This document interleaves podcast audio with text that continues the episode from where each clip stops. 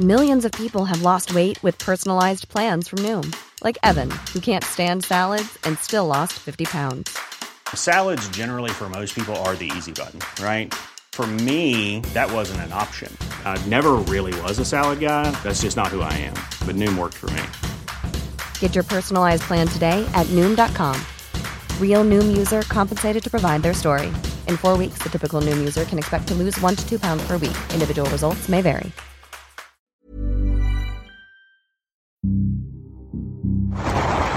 It's hell on earth as Hurricane Ian slams into Florida. For anyone who watches the news, natural catastrophes around the world seem to be becoming more intense, not least in America.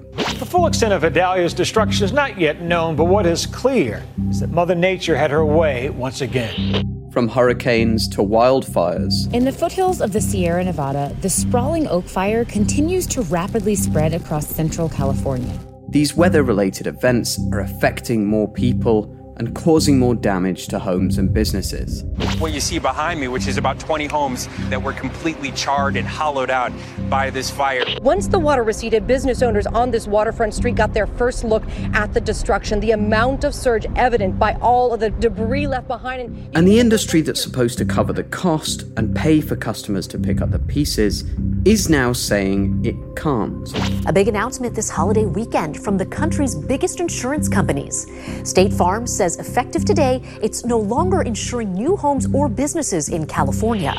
Earlier this summer, three of America's biggest insurers announced they are no longer issuing new policies in California because of high wildfire risk and increased construction costs.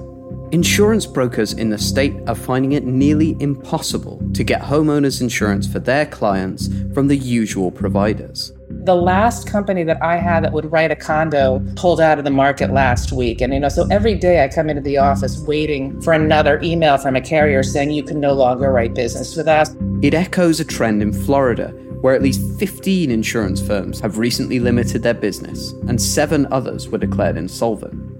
The scientific consensus is clear climate change is going to make these fires, storms, and floods worse.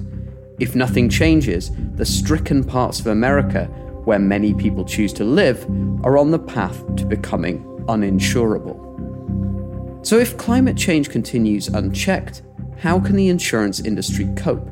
And what lessons can the rest of the world learn from America's experience?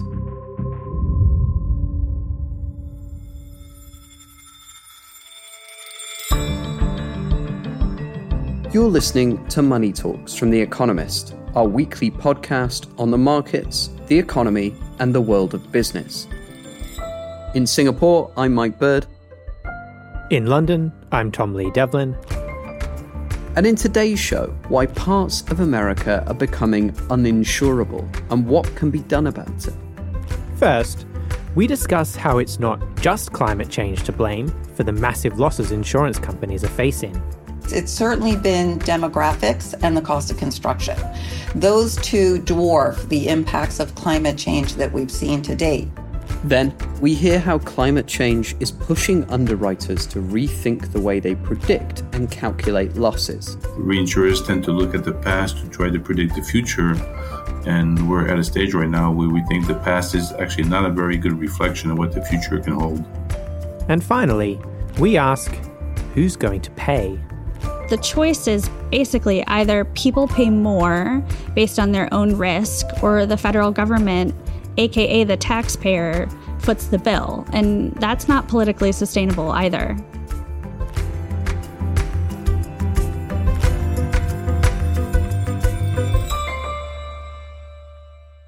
Hey, Tom. Hey, Mike. Another week, another glaring absence from Alice as she continues her jaunt, her trip her adventures in Japan.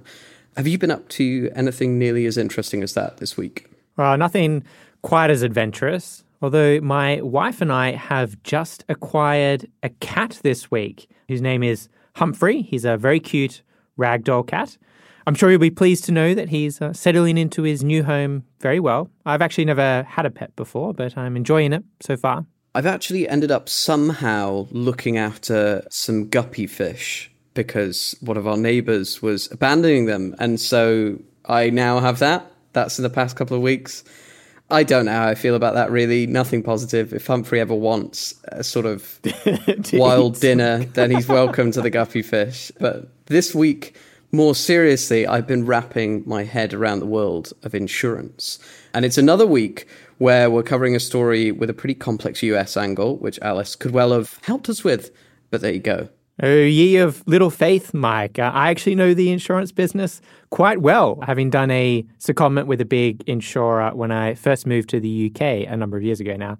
So, in case listeners didn't think I was cool enough already, I'm an insurance guy too. I should say that our producer, Dan Asher, used to cover the insurance industry as a journalist. But I'm glad that we're in uh, good hands with both of you, from management consultancy to insurance for you, Tom. The glittering corporate career so far never ceases to amaze.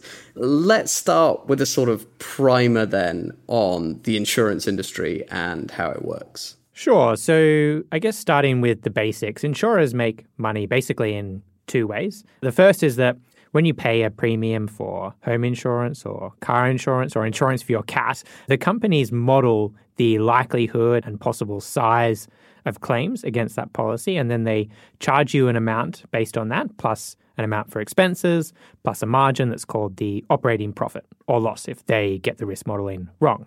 And then the second way they make money is that they invest the premiums that they receive while they wait for claims to come in, although that's not usually the main focus for most insurers. Right. And you don't have to be a modeling whiz to work out that climate change is generally bad news for insurance firms because it means more severe catastrophes that will cost them more money. But what are the sort of mechanisms underpinning this? Yeah, so insurers underwrite risk by looking at historical data to work out how likely a disaster is based on what has previously happened. But as the climate changes, those disasters are going to become less predictable. So the past is basically no longer as good a guide to what's going to happen in the future. Yeah, it's certainly going to be less useful. The other thing to note is that insurers essentially use the same pot of money to underwrite different risks on the basis that those risks are unlikely to happen at the same time or are uncorrelated in the jargon. For example, if I crash my car in London, it doesn't make it any more or less likely that you'll crash your car in Singapore. I mean, maybe it's not the best example given neither of us have cars, but you get the point. Risk is kind of spread around. But climate change disrupts that. The same warming that makes extreme weather in Singapore more likely also makes wildfires in somewhere like California more likely. And that increases the chances that firms will have to pay out big claims, which, if they're bad enough, could send them bankrupt. And this has been a particularly acute problem in the US insurance market recently. Well, as far as the US is concerned, one person who's been looking at all of this because there's been so many catastrophic events on her beat is Aryn Braun, the Economist's West Coast correspondent who is based in Los Angeles. And I wanted to get her on the show to hear what she had to say. Aryn, thank you very much for joining us. It's great to be here. So, in the US, it would appear that climate change related events are sort of playing havoc with the insurance market. How big of a problem is this at the moment? I think to understand why America in particular is in such a bad place, it's helpful to go back in time a little bit. In theory, insurance should send homeowners a risk signal. So people could expect their policy to be expensive if they live in a floodplain or a coast or a forest, the banks of the Mississippi River, coastal Florida, or in California's foothills. It would be cheaper in places less prone to storms or wind or fire. But that's not happening here. And that's not happening because regulators have historically restricted the amount that insurers are allowed to charge for coverage. So homeowners aren't seeing that risk signal. In Florida, lots of people want to live by the water, but in a hurricane prone state that is also threatened by sea level rise, there are very good reasons people shouldn't live by the water. Because regulators won't let insurers raise rates to a level that actually reflects risk, people don't get that warning. Demographic change has made this problem worse. Florida suffers more hurricanes than any other state. but it grew more than twice as fast as the country did over the last two decades or so. Texas is vulnerable to storms that form in the Gulf of Mexico. It grew even faster than Florida did. By 2015, the total value of insured property along the Gulf and Atlantic coasts had surpassed $13 trillion. And in California, where I live, we're seeing lots of people move from these big coastal cities like Los Angeles and San Francisco further inland to the wildland urban interface where fires are more common. So, more people living in places where the risks are higher and premiums kept artificially low. It sounds like I'm sort of starting to understand the nature of the problem here. How has this translated into this crisis for insurers in the worst hit parts of the US? Big insurance companies have started pulling out of certain parts of the country where it no longer makes sense for them to write policies. Florida is farthest down this road to uninsurability. The state has the most expensive home insurance in the country. It's more than three times the national average. So you'd think that insurers would be like rubbing their hands together, drooling over these juicy profits, but they can't get out of the state fast enough. Scores of firms are leaving. Other firms have been declared insolvent because they couldn't cover these huge claims that come from all the hurricanes hitting these really built up areas. And part of the problem here is the National Flood Insurance Program. It's hard to find flood insurance on the private market in America because there is so much risk. Even back in the 1960s, it was uneconomic for firms to offer people flood coverage, so the feds began offering it to Americans on the cheap. And this program, more than any state rule, enabled the risky development that we've been talking about. California is sort of a different story. Consumer protections there are some of the strongest in the country. Insurance firms are only allowed to raise rates by a certain level each year, which means that there's a gap between what they're charging their customers and what the actuarially sound rate would be if they could factor in things like inflation and like rising reinsurance costs, which is basically insurance for insurance companies. And you've also got this kind of interesting dynamic where the insurance commissioner there is an elected official. So he's obviously super keen to keep his constituents happy and not give them sticker shock. So lately, especially this year, insurance firms have started limiting their business in California. They argue that these increasingly severe wildfires and these super suppressed rates make it basically impossible for them to provide coverage. So there's a big problem here. Insurers are leaving these states. What do people do? Where do they go to get their coverage? In states where this is a problem, officials have set up these state backed insurers of last resort. Florida's program writes wind insurance. California's, which is called the FAIR Plan, deals with fire. And so these plans are where Americans go when they're dropped by their private insurance. But because these are the properties and the homeowners that are in the riskiest places in their states. They end up paying much more for less coverage in, in a lot of cases. There are so many people who can't find insurance now in Florida that the insurer of last resort there has the biggest market share in the state. And it's currently insuring something like $600 billion in value, which is more than ever before. So, we'll have people listening to the show from all around the world, maybe thinking that this sounds unfortunate for the people involved and maybe interested in the fact that the US has gotten itself into this mess. But why should they care about what's happening in these particular US states? Climate change is increasing risk all over the world. And so that will probably eventually be reflected in people's insurance premiums outside of America as well. The second thing is that insurance and especially reinsurance is a global industry. So what happens in America is not at all isolated from the rest of the world. Money gets moved from one place to cover losses somewhere else. So I think more than anything, yes, America's 50 different state insurance markets are quite unique, but it also serves as a warning for the rest of the world for what could be coming. Aryn, thanks so much for explaining that. Please hang around because we'll talk to you again at the end of the show. Of course. Happy to. For more on what kind of losses the insurance industry is facing and whether it's climate change that's actually driving it, I wanted to speak to Karen Clark. She's the CEO of the aptly named Karen Clark and Company, which specializes in risk modeling.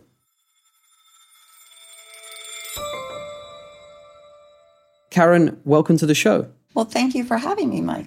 So, let's start first by talking about what's happening to the frequency of catastrophic weather related events. If we say over the past decade, what are the changes in both the frequency and the kind of events that we're seeing? Well, I think when most people talk about the frequency of events, they're really talking about the financial impacts. And what we've been seeing is that losses seem to be going up. We're having more multi billion dollar losses from all types of catastrophes. And not just catastrophes, different types of weather, such as wildfires, severe convective storms, which include hailstorms and tornadoes. And when we think about increasing losses, increasing property damage, there are really three drivers to those increases. One is demographics. We have people, especially in the US, moving to more hazardous areas. And what we're building in these areas are larger properties, more expensive properties. The second impact is cost of construction. So every year, just like general inflation, the cost to build these properties goes up. And then the third impact is, of course, climate change. So there are really three drivers of increasing losses. And only one of those is really impacting the events themselves. The other two drivers are really increasing the losses from those events. That's fascinating. So the implication is that the sort of insured value here, whether we're talking about the replacement cost or just the amount of insured things, going up is doing a lot of the sort of heavy lifting. If you think of the three elements that you introduced there, the three sort of driving factors, how would you weight them? Which are the most important? Well, over the past few decades, it's certainly been demographics and the cost of construction. Those two dwarf the impacts of climate change that we've seen to date. Now, we have seen some impacts of climate change, and we can talk about that, but the main drivers have been the demographics and the cost of construction. So, Mike, what some people don't understand is that your insurance premium is calculated based on two things. One is the cost to replace your property times the rate. The rate reflects the risk. And so even if the insurance rate is not going up, your insurance premiums as a homeowner or a commercial property owner are likely to be going up over time just because the cost to repair or replace your property goes up. It's an important thing for people to keep in mind that the cost of home ownership really does include the cost of insuring your property, which the replacement costs do go up year on year. So you mentioned there as well that it's not necessarily the increase of weather events that's driving insurance costs up, but it's actually the fact that people are moving increasingly into these places. But what are KCC's expectations for what will happen in terms of that main weather event question, the, the frequency and intensity of these things? We do know as scientists that climate change is impacting particularly the severity of these events.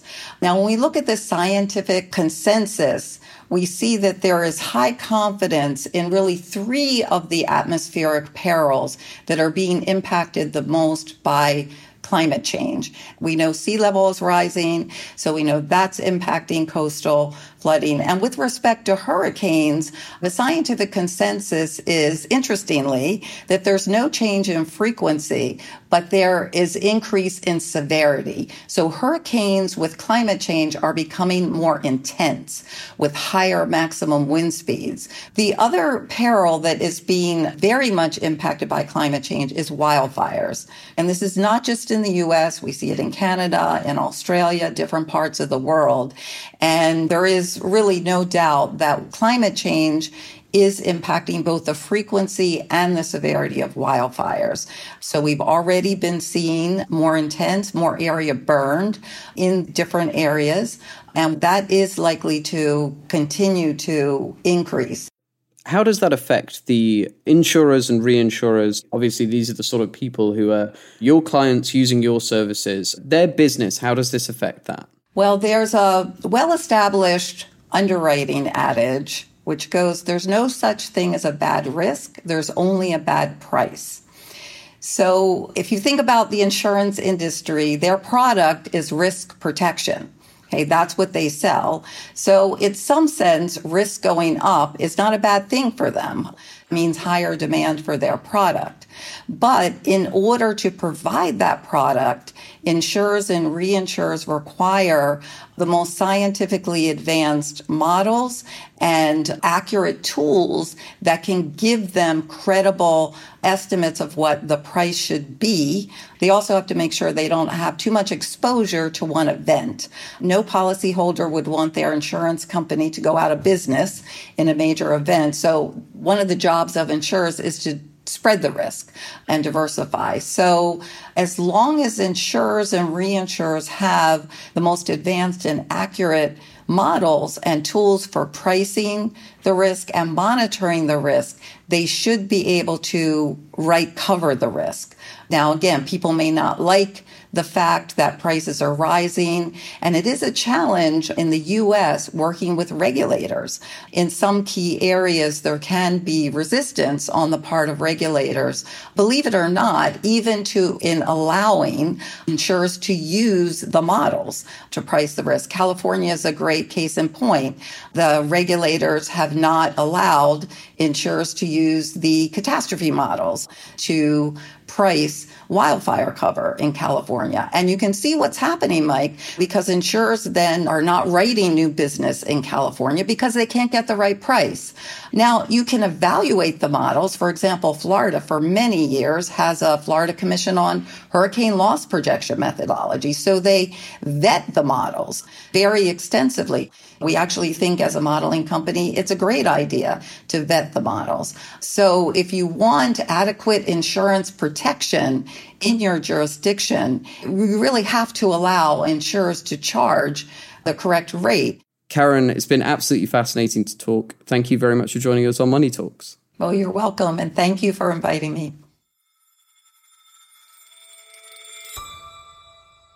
So, Tom, I think the most interesting element for me so far is that from the coverage, you would maybe think that the increased frequency and severity of the weather events, very real, was doing the sort of heavy lifting here when it came to the insurance payouts. And obviously, as Karen says, that's part of the calculus. But clearly, the much higher value of the actual insured contracts and the construction costs involved seem to be doing the lion's share of what gives us these headlines about enormous record breaking damage. And that's even before considering that these are usually in nominal terms rather than real terms. And the element of distortions is also really interesting to me. I didn't know that there were so many sort of perverse incentives at play. And there doesn't seem to be an obvious answer to that in terms of having an insurer of last resort. If you build a taxpayer, you're encouraging precisely the sort of risky behavior that is causing the problem. If you build the insurers, well, why be an insurer? You know, you're going to get out of there. You're going to get out of any market that makes you behave in that way agree with that completely. You know, I understand why people want to move to warm places like Florida, and, and, right now Miami's economy is booming. The problem is that on current projections, Miami is going to be 60% underwater by 2060. And even the parts of the city that are not submerged will become far more prone to tidal surges and flooding. And maybe there'll be engineering solutions to that. I think Miami's already building seawalls and installing flood pumps. But I think the reality is that the city is going to need to start shrinking its population. And it's not just Miami, of course. Cities like Shanghai and, and Copenhagen and, many others face a similar situation. But what they don't have is these types of distortions in, in the pricing of risk. And if only one of the hosts of Money Talks had written a book about cities, if only. Before we hear what's coming up after the break, we wanted to remind you that we're launching a new podcast subscription service next month. There's still time to get that great deal for Economist Podcast Plus so that you can continue listening to Money Talks every week. If you're already an Economist subscriber, thank you and you'll still be able to listen to every episode of your favorite weekly Economist podcast and special series. If you're not, all you'll need to do is go to economist.com slash podcasts plus.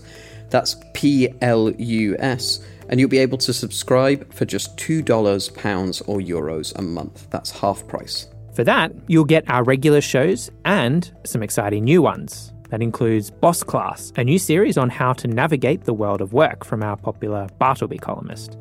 To sign up to Economist Podcast Plus, just click on the link in the show notes below. After the break, we'll hear from a top executive at one of the world's biggest reinsurers to find out how the impact of climate change and the state of the industry in the US is being felt around the world.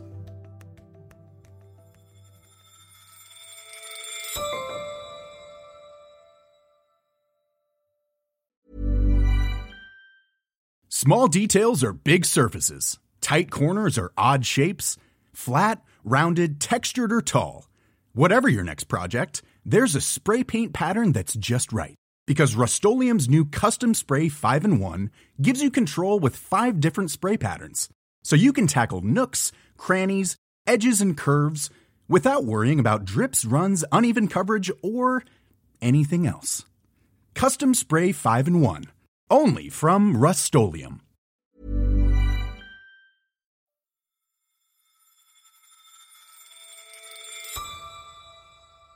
Before the break, we heard how pricing in the US insurance industry had been allowed to fall completely out of step with the risk reality on the ground. And a world of ever increasing perils, one of my favourite terms from the world of insurance, isn't just something the US is facing, though we can all take lessons on how that country deals with it. To find out more about how the changing climate is affecting the industry globally, we brought in a reinsurer to give us their perspective. This is where I'll let Tom bring us up to speed on what we need to know about reinsurers before we go any further. Well, as the name suggests, the reinsurance industry provides insurance for the insurers. Companies like State Farm in America or Aviva in Britain will set up an arrangement with these companies who will pay out a sum of money if some specified event occurs. Uh, mostly that is catastrophic events like natural disasters that involve huge losses. Insurers are generally happy to cover more everyday risks themselves, which means that the premiums of the reinsurance industry represent a little under 10% of all insurance premiums globally. But because they take on these big catastrophic risks, these firms are especially exposed to climate change. And as they become more exposed, they will also need to raise the prices they charge to insurers for protection. So, with that spelled out loud and clear, let's hear from Jean Paul Conoscente, who's responsible for property risk at SCOR, one of Europe's big four reinsurers. Jean Paul, thank you very much for joining us. Glad to be here. So, if you look at your business, if you look at the industry in general, what has happened to losses in the last five years or so? How has the picture changed? What we've seen over the past five years is a sudden increase of small to medium sized losses. In the US, it would be losses that represent 10, 20 billion insured loss. In other territories, it would be something between two to five, 10 billion dollar losses. And so we expect these to occur, but these have occurred, I say, consistently over the past five years and globally. So it's not just a US issue. We've had significant floods in Europe. We've had large typhoon losses in Japan in 17 and 18. We've had wildfires. We've had tornado hail losses.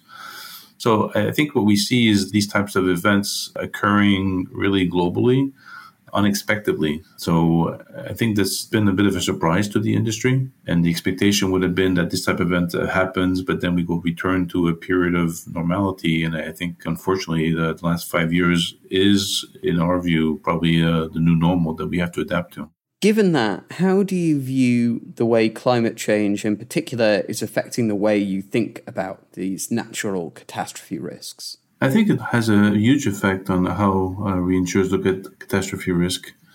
We feel that reinsurers tend to look at the past to try to predict the future. And we're at a stage right now where we think the past is actually not a very good reflection of what the future can hold. And how does that feed through to pricing, especially if you're looking at this from the perspective of, you know, whether you're the homeowner or a business owner, where is this change felt? I think it affects the price of insurance because as reinsurance charge more to insurance companies for that risk, insurance companies need to pass on some of that cost back to consumers. So uh, I would expect the price of insurance for property that's exposed to natural catastrophes to increase. You would also see probably limitations on some of the perils where insurance are less comfortable, like flood so I think overall, the general consumer would expect to have a more expensive insurance product and a coverage that is probably not as wide as they used to have. So in the US, this is all translated into sort of higher take up, for example, California's fair insurance program, models like that. How does that interact with what your company does? And what's your view of those government assistance programs? The FAIR program in the US is really uh, an insurer of last resort which offers an insurance guaranteed by the state. We tend, as a reinsurer, not to reinsure these government schemes, again, because the type of risk they insure are the ones that are probably underpriced and overexposed. And what do you sort of make of that in general, the, the role of state intervention? I mean, if it's underpriced and overexposed, that seems like a bad thing. I think it's really uh, linked to the political issue of having everyone wants to live by the ocean or with a nice view of the river or the lake and not necessarily pay the price uh, that's required to live in those exposed areas. And that's where governments intervene, proposing some insurance schemes to help the real estate economy continue and grow.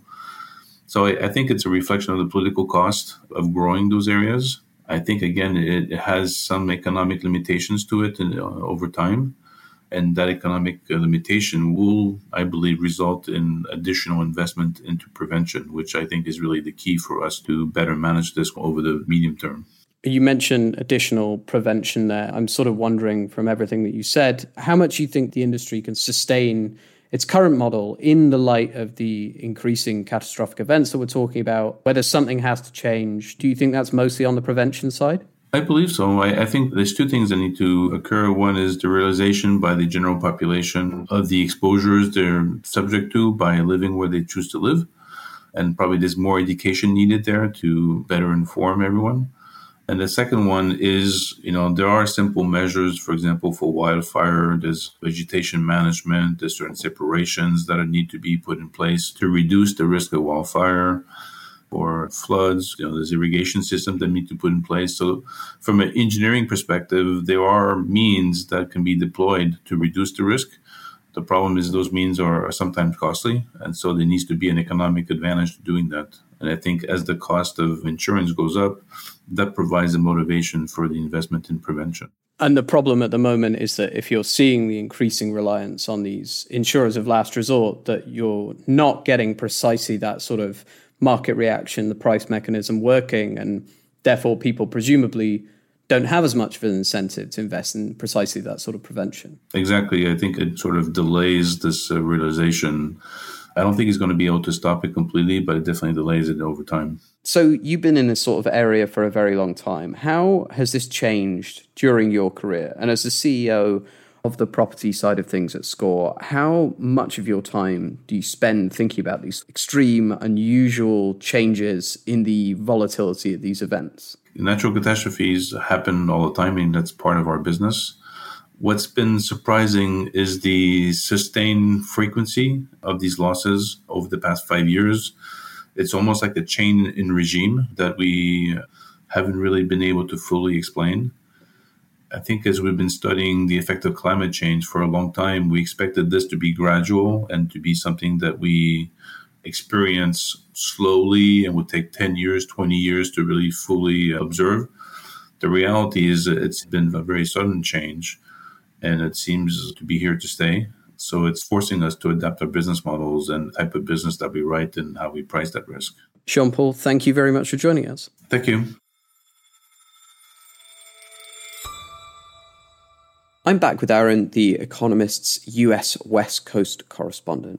Very happy to be back. Now, Aryn, I found all of this particularly fascinating, again, as a sort of distant viewer of the industry. I think that the headlines about increasingly large parts of the US, for example, becoming uninsurable, when I see those, my immediate reaction is to think that that's because the risk has risen to some sort of level, which means it's simply no longer possible to insure these things at all. But it sounds very much like, in parts, this is really a political problem.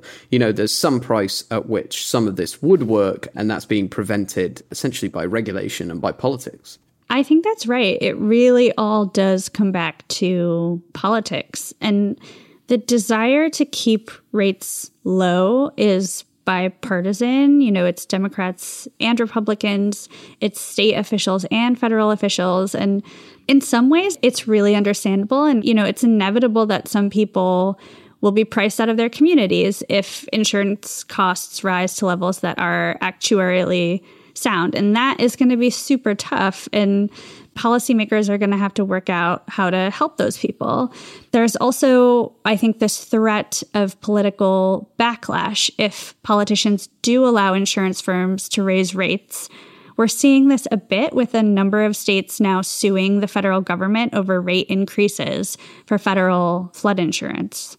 California's insurance commissioner just last week proposed new rules that would allow insurers to factor the cost of reinsurance into premiums and to use forward looking climate models, which other states already allow.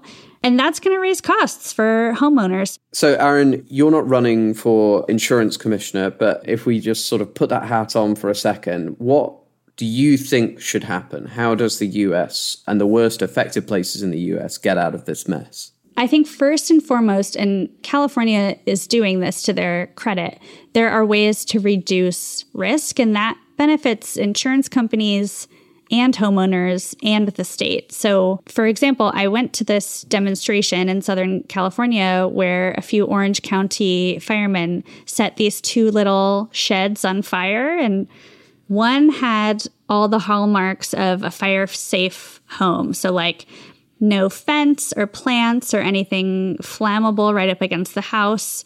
And the other shed had a wooden fence and a bunch of shrubs in front. And by the end of the demonstration, that house did not exist anymore. It was absolutely burned to a crisp. The other one was absolutely fine. So California now has a policy where if homeowners implement these kinds of risk reduction measures for wildfire, they get a discount on their insurance. And you could envision something similar for flooding or for windstorms. But those kinds of things can't erase risk entirely. So premiums are going to have to rise. It's going to hurt, but that's the way to accurately reflect risk and to signal to Americans where it's actually safe to live.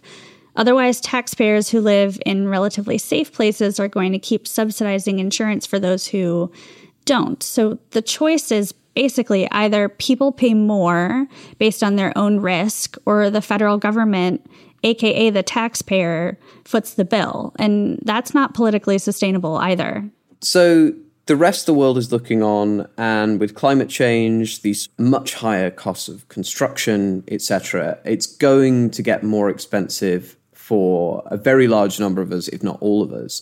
What are the lessons that can be learned? Is it just that people are going to have to swallow higher prices? One thing that became very clear to me as I was reporting this story was how what's happening with the insurance industry in America is really just a sign or a symptom that parts of the country and the world will become less fit for habitation as the climate warms, that this trend of migration into hazardous places isn't sustainable.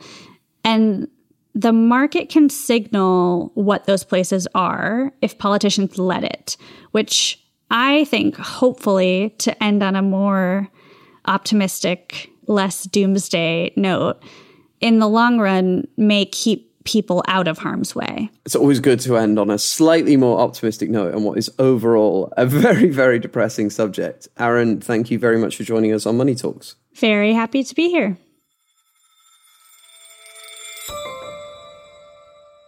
So, Tom, after everything we've heard, how do you think the insurance industry will adapt to climate change? Or should we say, in the case of the US, be allowed to adapt? Well, I guess my hope is that sense will prevail and eventually the market will be able to start pricing these risks appropriately.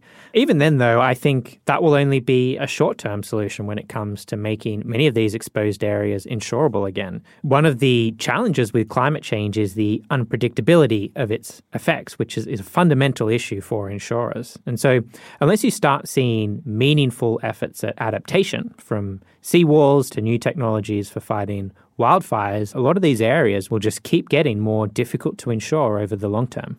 I'm also interested in what all this means for the strategies of insurers. Historically, what's often called the retail end of the insurance market, which provides the types of coverage that you or I would buy, Mike, uh, has not actually been all that sophisticated when it comes to modeling risks. I mean, when I was doing work in the insurance industry, I was shocked to find that the so called risk models were often just kind of jazzed up Excel spreadsheets. And that was fine in a world where you were looking at fairly stable probabilities of things like burglaries or house fires, and all the catastrophe stuff you could just palm off to a, a reinsurer.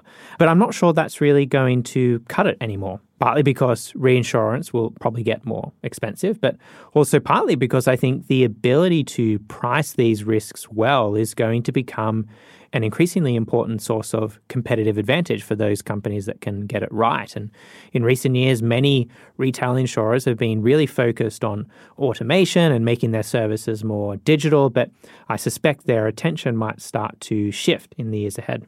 Oh, that was a wounding drive-by attack on jazzed-up Excel models, which I'm personally a big fan of, though I don't provide, you know, huge insurance contracts to people, so maybe it's fine for me. The thing that I think really fascinates me about all of this is you have these two systems moving independently of each other. The first is basically thinking of an insurer as a basic financial services company. You want to offer prices that are low enough to be competitive and high enough that when push comes to shove, you're able to pay out what you owe to your policyholders. And that system has enough problems. We saw with a company like AIG in 2008 that the insurance sector is certainly not immune to the same sort of potential for financial distress that you might get with a bank or another financial firm. So that itself requires all sorts of assumptions about pricing, the risk involved, the same things you make in any other business that deals with financial markets. And then there's this complicated second moving part, in this case, essentially the weather and potential catastrophe conditions. You're put in a position where you're highly dependent on some amount of reliability on that front. Your ability to predict what's coming down the pipe, or at least the range of things that might come down the pipe.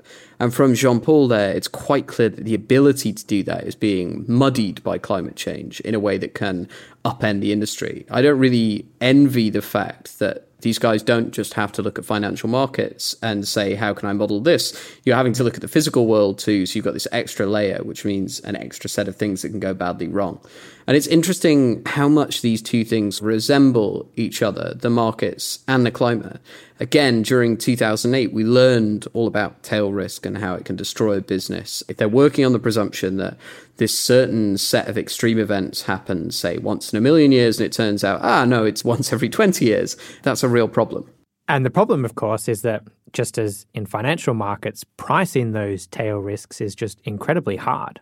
Yeah, yeah, absolutely. And I don't think, honestly, we're all that much better at it than we were 15 years ago, if you look at the industry as a whole. And to cap all of this off, there's another element that really reminds me of 2008 in a different way, and it's the dynamics that there are with housing policy. I know I'm not running for office, but can you think of anything more stupid than just letting people move into a sort of tinderbox or a floodplain or a hurricane exposed coastline, which, you know, okay, it's a free country. Uh, you're not going to stop these people from moving there. But not only doing that, but saying, by the way, we're going to give you some state backed insurance. So don't worry. Some chump who decided to live in a safe area is going to cover your risk. So again, I guess we've got a crisis that is in no small part down to extremely unwise political decisions based around the housing market.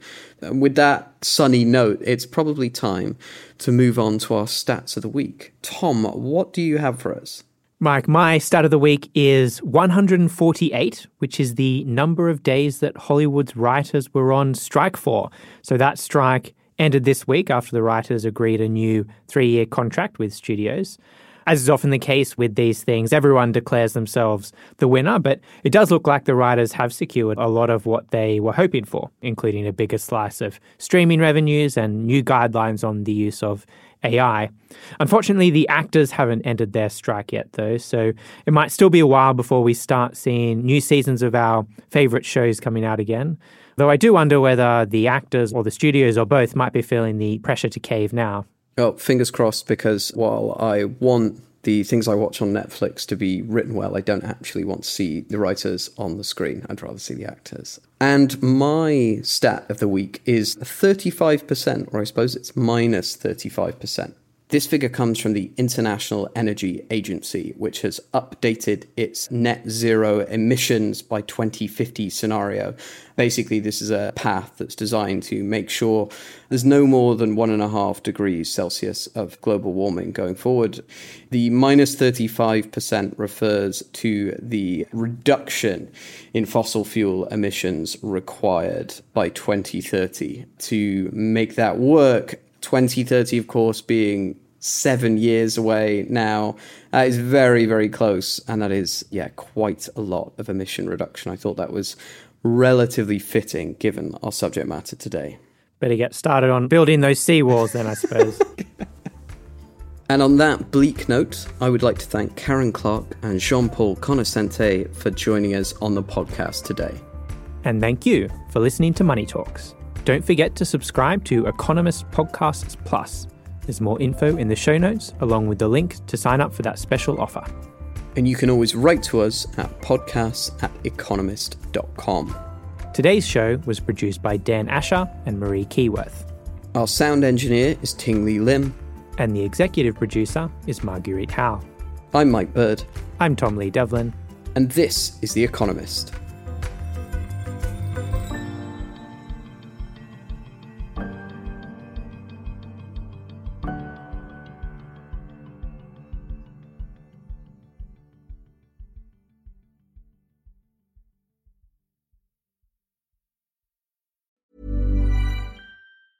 Hey, it's Danny Pellegrino from Everything Iconic. Ready to upgrade your style game without blowing your budget? Check out Quince. They've got all the good stuff shirts and polos, activewear, and fine leather goods, all at 50 to 80% less than other high end brands.